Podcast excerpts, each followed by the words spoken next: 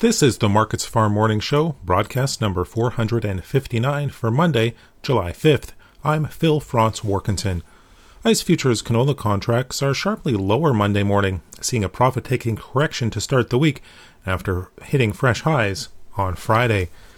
Canola down 24 to over $27 in early activity. November down 26.50 at $804.40 per ton.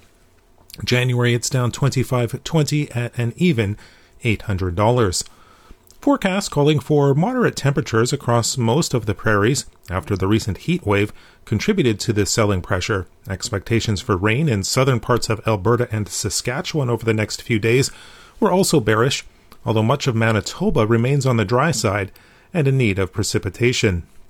The Canadian dollar it's slightly softer in early activity, and that's providing some underlying support. It's trading just under 81 US cents.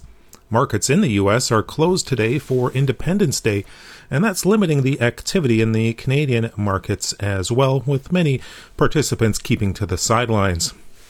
Soybeans, corn, and wheat futures are all untraded due to the American holiday, with Midwestern weather conditions likely to dictate the direction the futures take when activity resumes on Tuesday.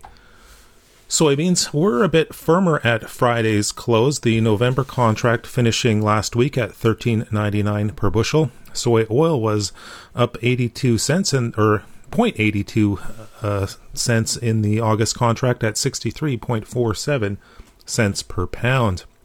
But soy meal was a bit softer uh, on Friday, and that could weigh on prices when activity resumes.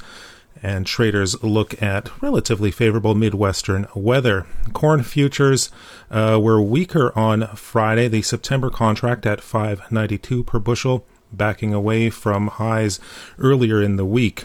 Wheat futures mixed uh, last week, and that activity could continue. Continued hot and dry weather uh, in the northern U.S. will continue to provide some support for spring wheat, but winter wheat, the winter wheat harvest is advancing and that will likely pressure the Kansas City and Chicago contracts. Minneapolis September spring wheat finished last week at 838 and three quarters per bushel. Kansas City at 619 and a quarter in the September contract, and Chicago wheat 652 and three quarters per bushel in the Chicago contract.